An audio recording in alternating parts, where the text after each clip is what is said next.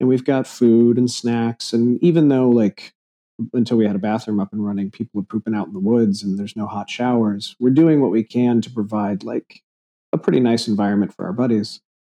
And so it was fun for them. They would come out and they would be giving us, you know, labor, but it was a really enjoyable build. Welcome to the Tiny House Lifestyle Podcast, the show where you learn how to plan, build, and live the tiny lifestyle. I'm your host, Ethan Waldman, and this is episode 271 with Jeff Waldman. Jeff is a builder, a tinkerer, a designer, and over the course of several years, he and his partner Molly designed and built a beautiful retreat in the Redwoods with lots of help from friends and unfortunately, it was lost in a 2020 wildfire. In this conversation, we will talk about the benefits of building with your community and involving your friends in your builds, and also how to do that so that it actually helps you rather than slows you down. We also talk about the importance and how to just get started on something small, maybe not starting with a tiny house first, but with a chicken coop or a picnic table. Jeff is something of an expert on tools. He's written a best selling book called Tools, the Ultimate Guide, and we talk about why he wrote it and who it's for. I really enjoyed this conversation with Jeff, and I know you will too. I hope you stick around. I love to cook in my tiny house kitchen, but I don't always love to clean up. And one of my big concerns with going tiny was losing the convenience of a dishwasher. That's why I'm so excited to share today's sponsor with you, the Fotile 2 in 1 in sink dishwasher. It's a dishwasher built into a sink and it's perfect for tiny house living. This innovative appliance is perfect for modern living in compact spaces. With its efficient design, it saves lower cabinet space and fits perfectly into a standard 36 inch cabinet base, making it ideal for tiny homes. But it's not just about saving space, it's about saving time and water too. The Fotile 2 in 1 in sink dishwasher offers a quick wash cycle of just 20 minutes, getting your dishes clean in no time. 45 minute standard and 80 minute intensive washes are also available. Plus, it saves nearly 50% of the water a regular dishwasher would consume. With its ergonomic top loading design, you don't need to bend over like you would with a traditional dishwasher, making it perfect for small kitchens. When it comes to cleanliness, the Fotile 2 in 1 in sink dishwasher doesn't disappoint. With five standard washing and rinsing cycles and a 360 degree cleaning system, it eliminates 99.99% of E. coli and other common bacteria from your dishes, promoting a healthy kitchen environment. Are you worried about installation? Don't be. Fotile provides a comprehensive DIY installation tutorial online, and they are offering Tiny House Lifestyle podcast listeners a special extended five year limited warranty. There are over 30 million families around the world enjoying Fotile's full range of cooktops, ovens, range hoods, and in sink dishwashers. They've channeled 20 years of experience and expertise into these innovative compact dishwashers. This amazing dishwasher has a rating of 4.7 out of 5 on Lowe's.com. Visit us.fotileglobal.com slash THLP to learn more and purchase your Fotile 2-in-1 in-sink dishwasher today. That's us.fotileglobal.com slash THLP. That link will be in the show notes too. Upgrade your tiny home kitchen with Fotile and experience the convenience of modern living in a compact space. All right, I am here with Jeff Waldman, no relation as far as I know. Jeff is a designer, builder, and author of books on tools. He sells building plans and has a newsletter where he writes about both construction and community building and where those two practices intersect for him. His property in California's Santa Cruz Mountains burned in the wildfires of 2020, but lives on as a canvas for new projects. Jeff Waldman, welcome to the show. Thanks for having me. Yeah. Uh, are we sure that we're not related? No, we haven't. We haven't played this game yet. It's it's quite possible. it's, uh, most of my Waldman lineage, I think, is uh, all West Coast. If that okay. narrows it down. Yeah, I think mine's all East Coast. So all right, so we have to go back a few generations. Yeah, some some pioneers. Yeah. um, some some German European pioneers. um, so I, I first kind of I watched a video tour. It's kind of a montage of of you and it looks like lots of friends building this just incredible little cabin in the redwoods. And it was on like my, you know, invite this person onto the show list. It somehow fell off my radar because this is years ago, obviously at this point.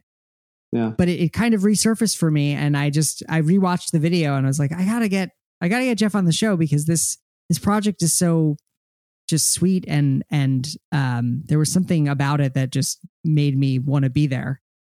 Yeah.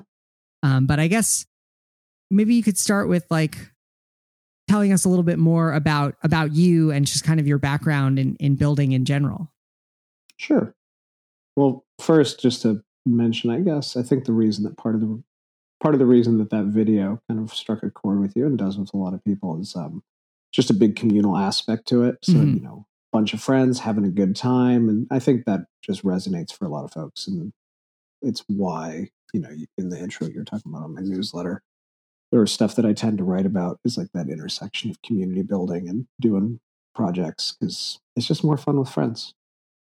But I'll get around to kind of that in the ethos of the property, I guess, in a bit. But uh, yeah, so for me, I don't know, I'm 41 years old now. Mhm. I've always built a little bit, you know, like skate park as a kid, dirt jumps out in the field, you know, fort or whatever. But I mean, nothing all that professional. I was more like the guy that, you know, if your kitchen sink was broken and we were friends, Mhm. you might call me over to help you fix it. And not because I know anything about kitchen sinks, but you're like, I don't know, maybe he can figure it out. Mm-hmm. I had that kind of scrappy, I'll pick up various skills kind of attitude. And then, yeah, into adulthood, I just started making things a little bit more and more, but really just um, in my apartment, you know, little projects, small woodworking. I went and did a timber framing workshop out in New York actually in 2015 that I think was pretty formative. Mm-hmm. And then at some point, it was I can't remember if it was right before that workshop or right after, but uh, my partner Molly and I, we've been together for 13 years now, we've been living in San Francisco, and we were just kind of ready to leave our apartment for more space. You know, we were really Mhm. craving like house, yard projects, build a thing, Mm-hmm. and we just couldn't get that in the city. So we thought about leaving. I mean, we considered moving to um, New England a little bit Mm-hmm.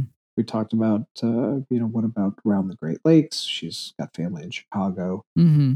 we looked at the pacific northwest i think we actually took a trip up to washington or portland and looked around but ultimately we decided that our community around san francisco and the bay area was just too strong and if we really looked at why we were kind of happy and content in our day to day was the people and Mm-hmm. we didn't want to like give that up so easily so as a placeholder because we could not afford to buy a house with a yard and space and room for projects in san francisco or even the area right around here we bought some land in the santa cruz mountains Mm-hmm. which if you look on a map is a strip of land that's south of san francisco near san jose near santa cruz surprisingly wild and undeveloped and if you go like dead center to the middle of it where you're kind of the furthest away from the beach and from san francisco Mm-hmm. you get into some land that's it's not super affordable by um, U.S. standards, but it's Mhm. very affordable by San Francisco. By San Francisco standards. yeah. Yeah. and especially if you do what we did, and this, I don't mind that this happened, but like the reason, part of the reason that our property burned is we bought what we could afford and what made sense at the time, which Mhm. was a scraggly bit of 10 acres of land on a on a slope at the end of like just the rowdiest of dirt roads, really in the middle of nowhere. And it's Mhm. the exact type of thing that if a fire comes through is definitely going to burn. Yeah. Yeah. so, you know, the the people that can buy a, a big parcel that's sort of connected more to the mainland and the fire department knows about it and it's a nice flat defensible space. Yeah. That's a lot less likely. So we bought what we could, which was fine. And we did that with the intention of saying, okay, we're going to be here for a while. We're not going to get a house with a big yard, a big plot of land. We're not going to, you know, build something um, where we're living. Mm-hmm. This will serve as kind of our weekend getaway and the communal space that we've kind of always wanted to have with friends. It'll be a place and a reason to gather and somewhere that we can kind of exercise some you know creative muscles and design some things and build some things and just like have that Yeah. and so that's how it got its start that was uh september maybe a little bit earlier but 2016 Okay. And so you you started in on it on 2016 and you know the the video which which I'll definitely put in the show notes for this page so people can, you know, Mhm. where it's a podcast so obviously, you know, it's a very visual thing. You have to you have to go and watch the video. You know, it it it certainly seems to encompass a long time span because you go from chopping down trees at the at the beginning and then at the end you're seeing little clips of other structures like an outdoor bathhouse and a you know a pergola Yeah. with a clear roof and all these different structures that you know certainly didn't sprout up overnight Yeah, I'm well on the one hand, so that video spans let's see, 16 I mean, I don't even think that video spans 3 years. And wow so it it spans a certain amount of time for sure, but Mhm. also a lot of what you see like I think that video that I stitched together actually only had our cabin when the exterior was closed in. It didn't Mhm. include the finished interior hmm and we just went so hard and fast because we were very excited.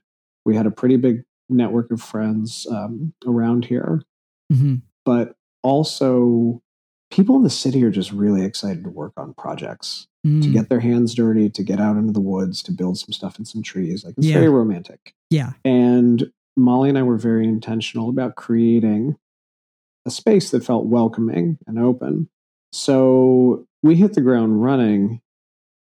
And I mean, when, you know, the first projects that we did were like, uh, I don't know, a picnic table. I had to Mhm. download some instructions off Instructables and I had to go out and buy a drill Mhm. you know we're working real bare bones stuff Yeah. but um you know the next weekend another project and the next weekend another project we're making leaps and bounds kind of jumping off from what we were doing before you Mhm. know as we're building that confidence and competence and, and when we're doing it we're inviting friends out and something that i think she and i did really well is we would do a lot of project planning making sure that the stage was set for um, having all your materials and making sure everything was going to go smoothly. There was no last minute runs to the hardware store. And we've got food and snacks. And even though, like, until we had a bathroom up and running, people were pooping out in the woods and there's Right. no hot showers, Right. we're doing what we can to provide, like, a pretty nice environment for our buddies. Yeah. And so it was fun for them. They would come out and they would be giving us, you know, labor, but it was a really enjoyable build. And word of that was kind of spreading. So what Yeah. started out as, you know, a half dozen friends who were eager to come quickly became a dozen and, you know, they would tell their friends because it was just the it was the type of thing that really beckoned to a certain type of person. hmm hmm And I think within a few years, like our email invite list for when we were doing weekends out there was like 60 or 80 people or something. It was really big. wow wow You know, it's just one of those like build it and they will come type things. Like if you're Uh-huh. doing cool shit out in the woods, you Mhm. might have folks come out to join you. Yep. So obviously, this is all like very exciting for us. And we've got people that are very interested in contributing. So we went pretty hard. And I mean, shower, outhouse, uh, the pavilion, a couple little structures, a big part of the motivation in wanting to do something out in the woods Mhm. is just like Ewok Village treehouse stuff. I Yeah. love tree houses yeah love the elevation super exciting so we started doing that i was actually just today writing up a, a newsletter thing about the evolution of those projects in the trees. Mhm. i think it comes out in a couple weeks. But you know we started small like little platform but that little platform's so exciting. Like you're still having Yeah. dinner on it and you're sleeping on it because it's a thing and it didn't exist before. And we kind of kept evolving in that way. When we did our outhouse build we'd never built a tiny structure before. You know, we'd read a lot about um, tiny homes and tiny cabins, uh, you know, both like the quote unquote tiny homes on wheels and then just smaller structures. hmm We'd read a lot about the theory of uh, home building, even at a small scale, but we've never done it. And we knew that we wanted to do a cabin at some point. Yeah. So when we built our first outhouse, we tried to do it like really well, way better than you should ever build an outhouse. we tried to make it as practice for like, okay, this is a, a house build, just, you know, that's, it was, I think, nine by nine feet or something. Yeah. Which was great. And that baby step gave us enough confidence. We are like, okay, we're going to break ground on this cabin. Mm. And um, the cabin build, I think, all told, from groundbreaking to like the last bit of interior stuff was maybe a year. And okay. when I cut that video together that you saw, I think it was when we had finished the exterior, closing mm-hmm. it in, and mm-hmm. You know that was a very exciting accomplishment. It was like, all right, no matter what happens on the inside of this, we have a shelter now. right, right, big deal. Place to sleep inside, dry. Yeah. So yeah, I mean, you know, a good number of years elapsed in that video, but also I, th- when I look back at the record, as I was just doing today and putting together that post, mm-hmm boy, did we do a lot in like three years' time. Yeah. Just, you know, it was fun. Yeah.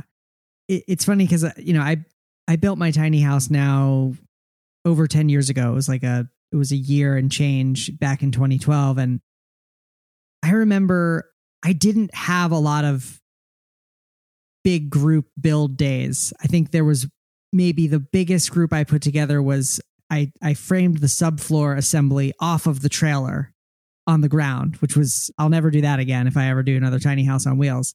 And it was, you know, 24 feet long and had sheet metal on the bottom. It was, it was quite heavy after it was all built and it was kind of floppy, you know, because it's like, yeah, subfloor. So I, I kind of assembled a big crew of family and friends to, to help kind of pick the thing up and put it onto the trailer. But that, I remember that, that took like a good half day of planning you know, ordering the pizzas, making sure there were work gloves for everyone, all that stuff. And it strikes me that like once you get into the swing of things of having people help you on projects, you can get a little bit faster with it. And it's almost like at some point the balance tips and it goes from being kind of like a pain in the butt to have someone help you. You're like, oh, is it actually help or is it going to be more work for me to have you help me? Yeah. I mean, there's that old adage with uh, like contractors, contractors where it's like if you want to help it costs extra right like, right yeah well i think there's two ways to look at that mm-hmm. i do agree with you that if you flex that muscle more and you kind of get into the swing of things you can figure out how to delegate and where yeah. more bodies can be helpful yeah. definitely yeah but at the same time i don't know i work so well solo or just with another person mm-hmm. and so there it comes down a little bit to values so many of the projects we did were not necessarily because we really needed to have that structure. It was just an excuse to do a project with friends. Yeah. There was a, a big tree deck that we put up that mm-hmm. I just did because my friend Drew was coming into town and I wanted to work on a thing with him. Yeah. And, you know, that was a reason to gather another half dozen folks and do it. Mm-hmm. I would it have gone like, did it go eight times faster because we had eight people? Mm-hmm. Probably not. I mean, definitely a few hands on some big heavy beams helped a little bit, but yeah, I think for us, a big part of the experience has been, and hopefully will continue to be, the community aspect of it. I mean, when we did the wall raising for our cabin, I think there was like 30 people there. We yeah. definitely didn't need that many people to raise those walls. but it was, you know, it, it it felt fun. Yeah. So it's I don't know. There's definitely two sides to that because uh, I mean there also is. It's hard to delegate. That's a whole different thing. Managing an yeah. operation and figuring it. Out. I think that's what separates. I know a lot of very talented builders who work like crazy fast and well on their own, and it mm-hmm. just doesn't come intuitively to them, and not always to me for yeah. how to really delegate tasks and make use of bodies. Yeah, totally. What I tried to do both to make it fun for our friends and also to kind of make things um, happen quickly and to respect like sort of the manpower and time they were giving me mm-hmm. is I would show up for a project maybe a couple days in advance or both mm-hmm. Molly and I would or something. Mm-hmm. And we would do all the foundational work, which yep. might literally be putting down a foundation or laying out and marking wood or cutting it and, you know, marking it for how it's going to get laid out. Yeah. And when the day comes for assembly, it goes really fast and everybody has a really good time because they're basically just putting up Legos. Mm. And it is making use of their manpower, and they're not all standing around while I'm like figuring out what the layout of the rafters are because Mhm. they've already been cut, labeled, like they're ready to rock and roll. Ready to go. Yeah. I also, I mean, and I think that this hasn't always been good for me. Part of the reason why so many of these builds have gone off as well as they have, as far as our friends could tell, Mhm.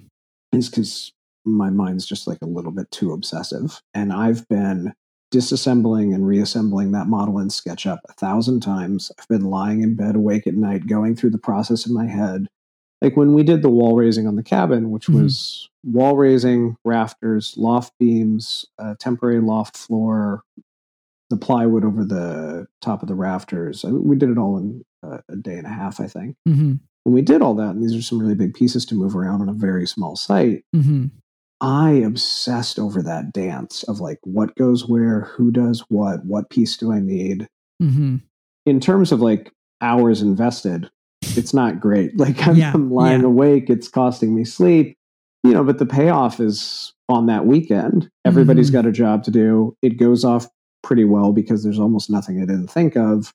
And everybody's like, wow, that was really fun and amazing. Like, yeah, I mean, it only cost me six nights sleep, but it was good. yeah. That's like my superpower is being sort of um, broken and obsessive in that way. well, it, it leads to some beautiful buildings built with friends. Yeah, I suppose so. Would Yeah. you, I mean, in putting that subfloor up with um, a handful of friends, like, do you find that experience rewarding where you're like, I wish I could do stuff with people more often? Or was it too much of a hindrance for you? No, it wasn't it wasn't a hindrance for me. Um and it was it was rewarding because you know, in 2012 the idea of a tiny house on wheels was way more fringe than it is now. Yeah. You know, and I was just happy that my parents and my girlfriend at the time who's now, you know, now we've been married forever, like that they were in support of the project.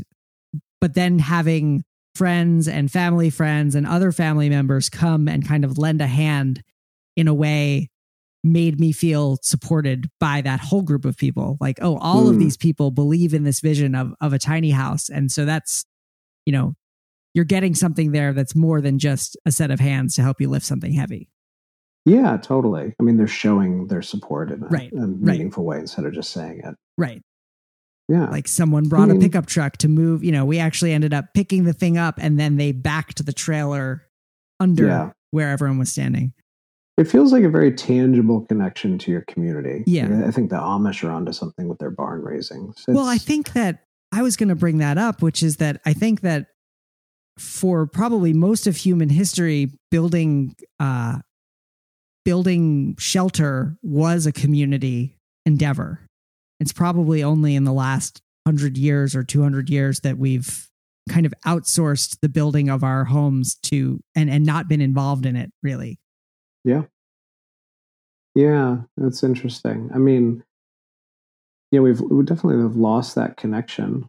hmm I, I think, you know, the thing that I always point to whenever we build, we've only had the pleasure now of building a, a few things that you would call shelters, but a lot of Mhm. other stuff, uh, decks and you know, a lot of flat surface, which on on, on our uh, hilly terrain is very prized. Yeah. and every time we've built something flat, walled, whatever, hmm we've had dinner on top of it with our friends that day. Like That's the friends that helped us build it. Yeah, And I don't know that that's a that's an old world community connection. Like Yep. the folks that you're close to helping you build the thing that you're going to live in and then sharing a meal on it. Yep. It's a very specific and special kind of reward that I just I don't get from like getting together with friends for a coffee or a lunch date or whatever. You know, it's Yeah. um it's Yeah. much more impactful Yeah. do you get um having been involved with teaching you said you were teaching some tiny house workshops with yeah, Yes I've, I've done some teaching with Yestermorrow, and then I also teach my own courses through you know online, and Yeah. I I do a lot of teaching. Yeah, do you feel like there's community building that emerges from that since folks are kind of sharing over that labor oh yeah, oh yeah. I mean, I I know that people I've seen it at Yestermorrow. Students become really close, and and I I think keep in touch, and then maybe end up even helping each other out on their tiny house builds. Yeah I mean, Yestermorrow is cool because they, you know, they they have for at least for the tiny house courses, they they'll have a client. So you're building a tiny house for someone, and oftentimes, the both times that I did it, the client was somebody who had previously taken the course, Hmm. and they were now kind of returning as the client and letting other students kind of build their tiny house. Yeah. Yeah. That's cool. Yeah. Yeah. I feel like those um those types of uh, workshop relationships they remind me of like camp friends. Yeah, no don't you Totally. just you get you get very intimate very quick, like working alongside somebody. Yep absolutely, That's cool. absolutely. Yeah. I've done some timber framing workshops Mhm. and then just a, a, variety of like other workshops, and I've Yeah. always, always found them to be very connected in that way. Yeah, yeah. You um you mentioned that you are going to be writing about you know the value of going to workshops, but also in our correspondence, you know, before the interview, you kind of mentioned that you know starting small, you know, as you said with like building a picnic table. I think I built a chicken coop with my dad before I built the tiny house. Um, but but that workshops are a great way to connect people put their hands on a project or or get some skills. Can you can you speak more to that? Sure. Try and tie in both those things actually. So I I sell some building plans online and mostly from projects from our property and a few other things. And, Yep. You know, folks reach out all the time talking usually big dreams of like, I want to build this cabin or you know, I'm afraid to build this cabin. Mm-hmm. And the thing that I'm always advocating for is just like build something. Mhm. Start tiny. Like it doesn't matter what it is. Don't get bogged down under the weight of like some big project that's probably never going to get off the ground Mm-hmm. learn by doing and just you know figure it out on something small and, and build from there. So start on a picnic table get a little bigger build a bench whatever it is a chicken coop. And yeah i think there's a lot to be said for all of the little ancillary um, skills that you build just by getting comfortable with that process and with tools and stuff. And i've seen that in workshops Yeah. My friend Tom teaches some timber framing workshops. It's, I met him when he was instructing a timber framing workshop, and I've helped him on several since. Mm-hmm. And timber framing is pretty niche. Most of the people that have taken those workshops are never going to do any timber framing again for the rest of their lives. Mm-hmm. But I saw them benefiting immensely from just like learning how to work on a job site, collaborate with others, figuring out how to measure, mark, saw, chisel, do so without cutting themselves. Like there's a lot of capability that just sort of emerges in that setting. And so even if you're not necessarily going to, you know, go do timber framing afterwards, Mm-hmm. now you might feel a little bit more emboldened as I was to go buy a few tools and try your hand at a picnic table or whatever it is. right. I'm just such a big advocate of it because I think, especially in this internet age where inspiration is so readily available, Mhm. there's a lot that's inspiring. But when you start digging in on, like, boy, I'd love to have this tiny house. Well, when you start reading about the proper way to build a roof or a structure, Oh or god. how to ventilate that roof or how to attach something to a trailer. And the more that you come to realize, the more you realize you don't know. Mhm. It just, it's such a bottomless well. The inability or the feeling that, like, to do this right feels uh, sort of unimaginably difficult. And so you just don't really do anything at all. right. I think that that's really common. I think people have all kinds of stuff on Pinterest and they're never going to do it because it just feels like too much. But if you, you know, break ground on a chicken coop, Yep. all of a sudden, like the next iteration of that starts to feel a little bit more attainable. Totally. And with a tiny house too, it's like you do need to figure all that stuff out, but not all at the same time. Totally. And that's the problem, I think, when you're looking at a project from afar and it's feeling very daunting, is you're figuring all that stuff out at once and you're like, this is too much. I Mhm. can't. And it's like, no, no, no. You can just I mean, when we started on our cabin, even though at that point we built up enough confidence to like figure that we could start on it. Yeah. I really only committed to putting down a foundation and joists and a subfloor because I was Mm. like, if nothing else, we've got a yoga deck. Like that's it. So Yeah. we'll, we'll A platform for we'll- tents to sleep a on. platform for tents, and then we'll see how the rest of this goes. Yeah. and Yeah. I, I think that that's big. Yeah. especially you know, this is a podcast that's talking about tiny homes. It's not to say that they're they're all cheap, but we're Mhm. not talking about really big projects here. Like, not only can you start small with other projects that you're uh, cutting your teeth on, but like Mhm. you can start down the baby steps of some sort of tiny house type thing, and it's not a monumentally like daunting financial prospect. Right, You know, right. just like ease down that road a little bit. yeah, yeah. yeah. Hopefully. Well, the um, you know, we'll definitely link to elevated spaces, and so people can look at at the different plans and different different structures that that you have plans for. They're they're really beautiful. Thanks. Yeah, really nice designs. Appreciate it. I'm I'm curious. You know, I want to kind of talk about the loss of all of this. Yeah. because you know you you've it's clear that this was such a pivotal and meaningful experience for for you and your partner and for your friends who who kind of put all this time and love and energy into this project. Was it was it in your head the whole time like okay if a wildfire comes through here this would be in trouble? Or was it you know was that always in the back of your mind or was this kind of like a surprise? It was, and I, I think my partner Molly, I think she was a little bit bothered by how often I would mention it. yeah You know, I was like, oh, you know, when the wildfire happens. Just because wildfires have always been a problem in California, Mhm. and especially over the past, you know, decade or so, it seems like every wildfire season's been getting worse. Yep. Yep. And when you look around at the, the thick tinder that is our property and Mhm. the way that it's laid out, just unless you clear cut the entire mountainside, there's really no way to do it defensible space because you're on the slope and the trees are sort of looming over you from higher neighboring property. Yeah. And so it's just like if a wildfire comes through here, boy, is this going to go. And even though we knew that and we were Mhm. accepting of the risks, because I don't want to minimize the amount of money that we've spent, but of course, against like, I don't know, buying and building real houses, it was a fairly trivial amount. We were just, you know, we- we were accepting of the risk and the cost and the consequences, but at the same time, you still kind of think that it happens to somebody else, not you, you know? Yeah.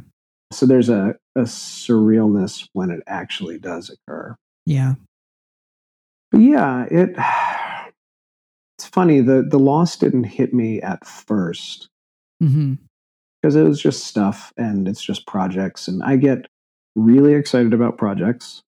I really want to see them through. I want to have the experience of creating a thing, conceiving of how it can be Mhm. put together, doing it with friends. hmm and then I don't actually need to own it that much afterwards. So it, that Right. didn't bother me too much, the loss of that work. But the wildfire happened during COVID, and things were just really getting shaken up around COVID. You had um, friends that were leaving the city. We're at an age where a number of our friends were having kids. People were just less sociable for various reasons. The wildfire happened. So our property as a social tool as time went on i was like oh man this really took a hit because the Mhm. truth is uh it's we've rebuilt a little bit there but um it's not uh it's just not what it was you know Right, you, you can't go back to like that really sweet time where you know everything that we had there hmm so that's been a bit of a bummer. Uh, I've definitely lamented that. It was clearly a, a phase in time that was particularly sweet and you Mhm. can't quite go back to. hmm The, the land itself has recovered pretty well. We've had to do a lot of work clearing trees that uh, either fell in the fires or in the storms afterwards or didn't quite get consumed and were just standing dead.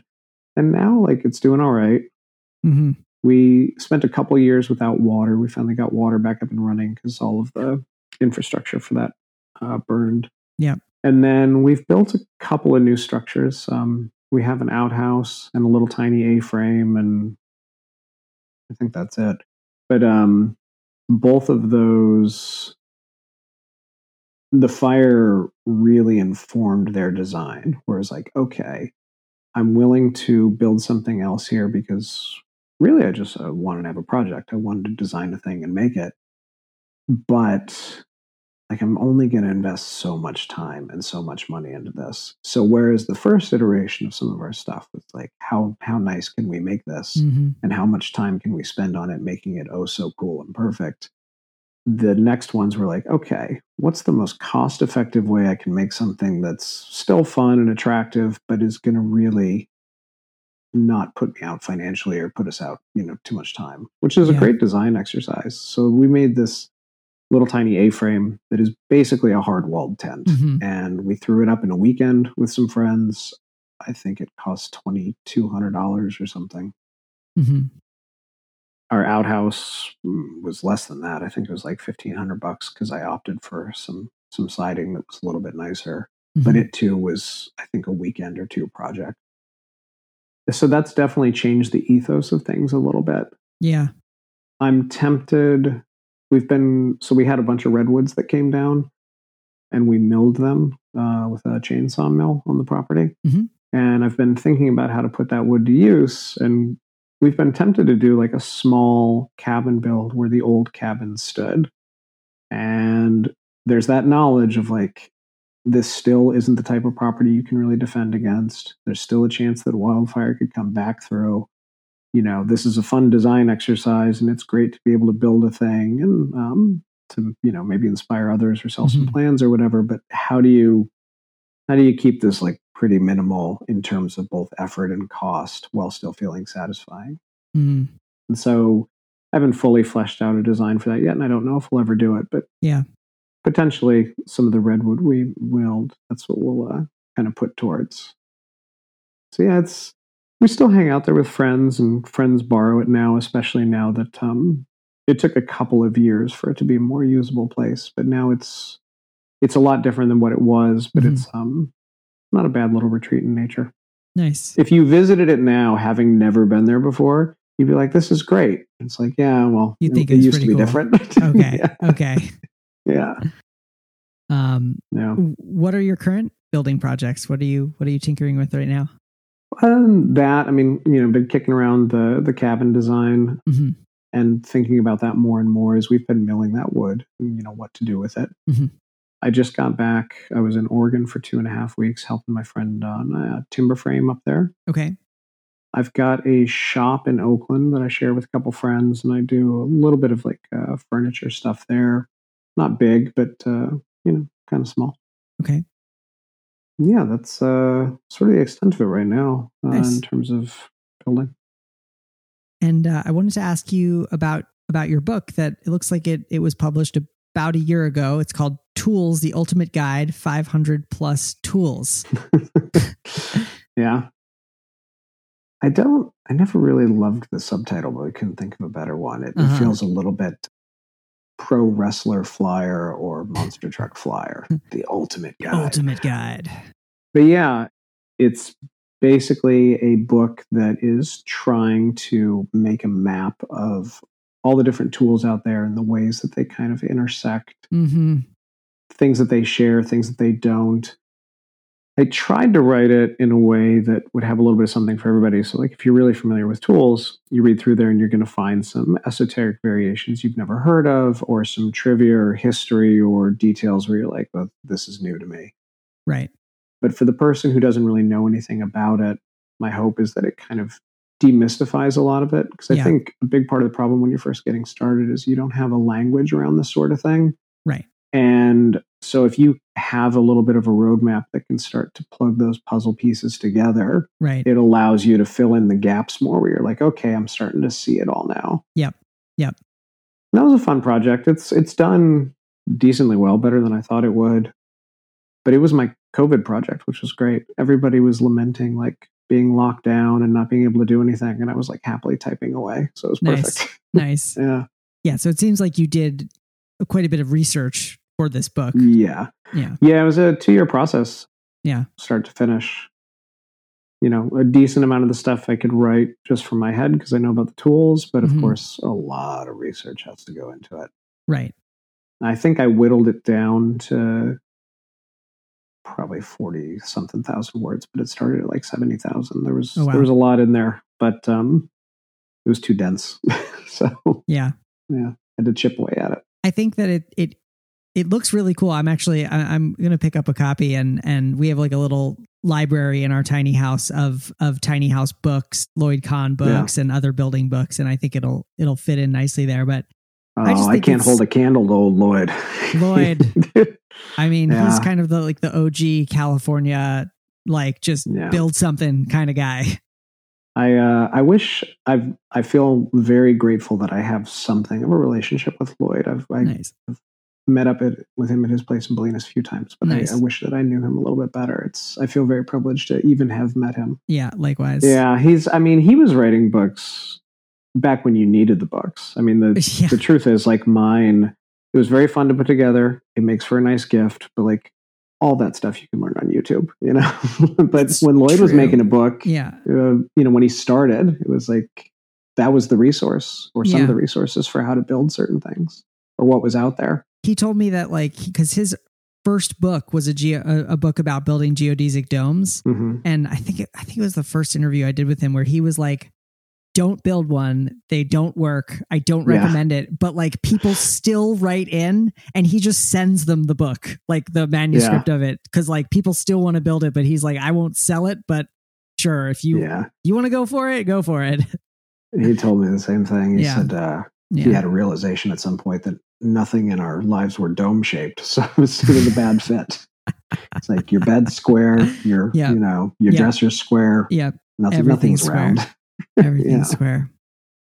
I do, I do think like it's so helpful to not have to watch a 20 minute YouTube video uh, with ads and like, you know, that's long Sure. enough to fill YouTube's content like guideline suggestions where you can say like, okay, I'm in the I'm in the plier aisle at Home Depot and there's like there's like 20 different kinds of pliers. There's there's like locking pliers, there's vice grip pliers, there's like bent ones, straight ones and it's just like I could guess what these would be useful for, but it's also nice to know like this is a like Yeah, totally. this is what this is called and this is what it is used for. Yeah. Yeah. Yeah. And I think if, you know, something that really informed how I was writing that book is once you have that baseline or somebody feeds you a few things, like Yeah. now you know some of the words and the terminology. Now Mhm. you can ask the right questions. And I Mhm. feel like so often when people first start out, they don't even know what questions to ask because you don't know what the thing is called. Yeah. Yeah. Yeah, that's that's a real challenge when you're just designing and building stuff is trying to figure out what the name of the thing is you're looking for. And once you figure out like a name or an adjacent name, it really unlocks like, oh, now now I know what to ask. Yeah. Yeah. Yeah. But yeah, I mean, uh, it's I I think that there's a certain romantic quality to flipping through a book and looking for it. I just a- acknowledge that uh, you know, it's also all out there on the internet too, probably.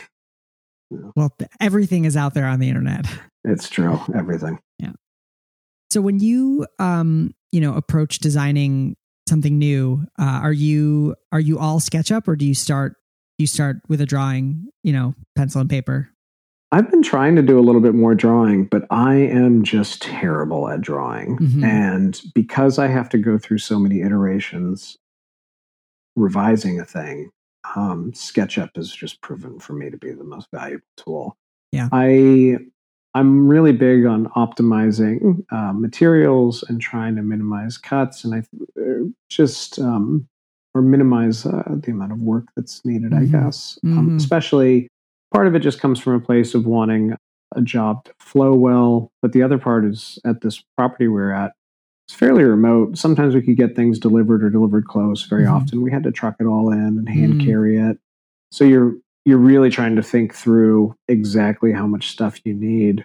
And I found SketchUp to just be the easiest way for me to kind of figure that out in detail. Yeah. And then when I'm planning how a build is going to go together, being able to examine all those little layers and connections and flesh them out in a way Yeah. that I, I just really can't do with pen and paper. It's it's proven for me to be a really instrumental tool Okay. because you you know you're building a thing digitally, and I might do it a dozen times or more before doing it in real life.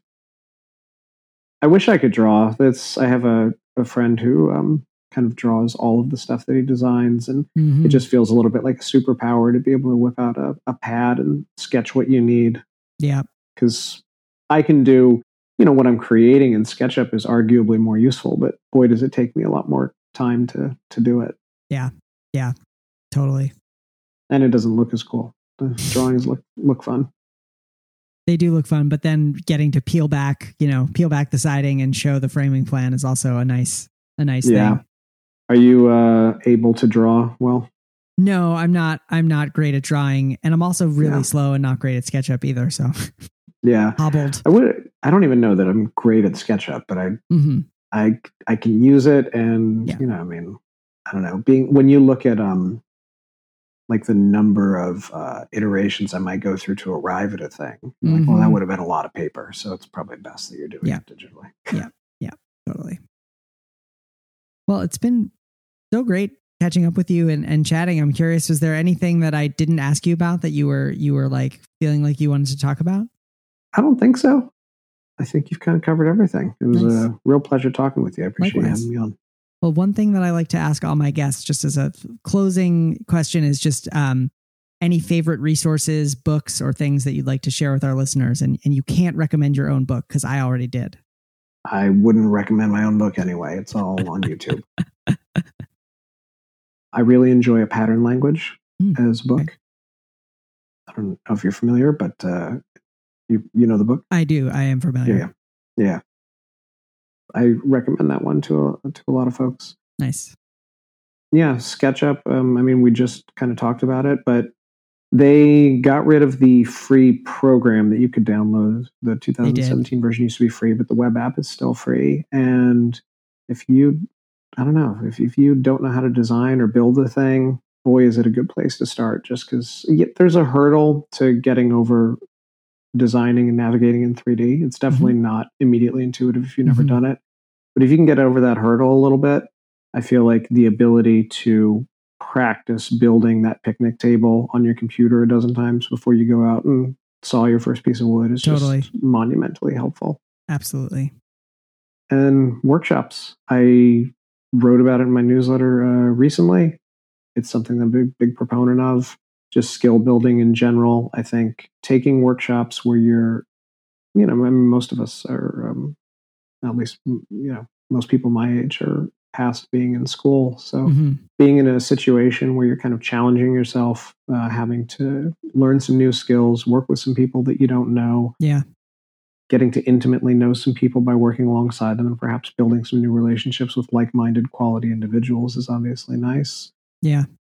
And yeah, I just, I think that it's an untapped resource because as much as people might say, I enjoy baseball or woodworking or pottery or plants or whatever it is that they consider to be their hobbies or their passions, they don't really think like, oh, for a fairly nominal fee in my city, I can, mm-hmm. you know, probably go out and engage in some extra adult curricular learning on this. So I think that it's a really cool resource and I'd like more people to look into them. Awesome. Well, Yeah. Jeff Waldman, thanks so much for being a guest. Thanks so much, Ethan. Thank you so much to Jeff Waldman for being a guest on the show today. And thank you so much to Fotile for sponsoring this episode of the Tiny House Lifestyle podcast. You can find the YouTube video that Jeff and I talked about, photos of some of the structures that Jeff has designed and sells plans for, and a complete transcript over at thetinyhouse.net slash 271. You'll also find the links to Fotile and more info about the two-in-one dishwasher on the show notes page as well. Well, that's all for this week. I'm your host, Ethan Waldman, and I'll be back next week with another episode of the Tiny House Lifestyle Podcast.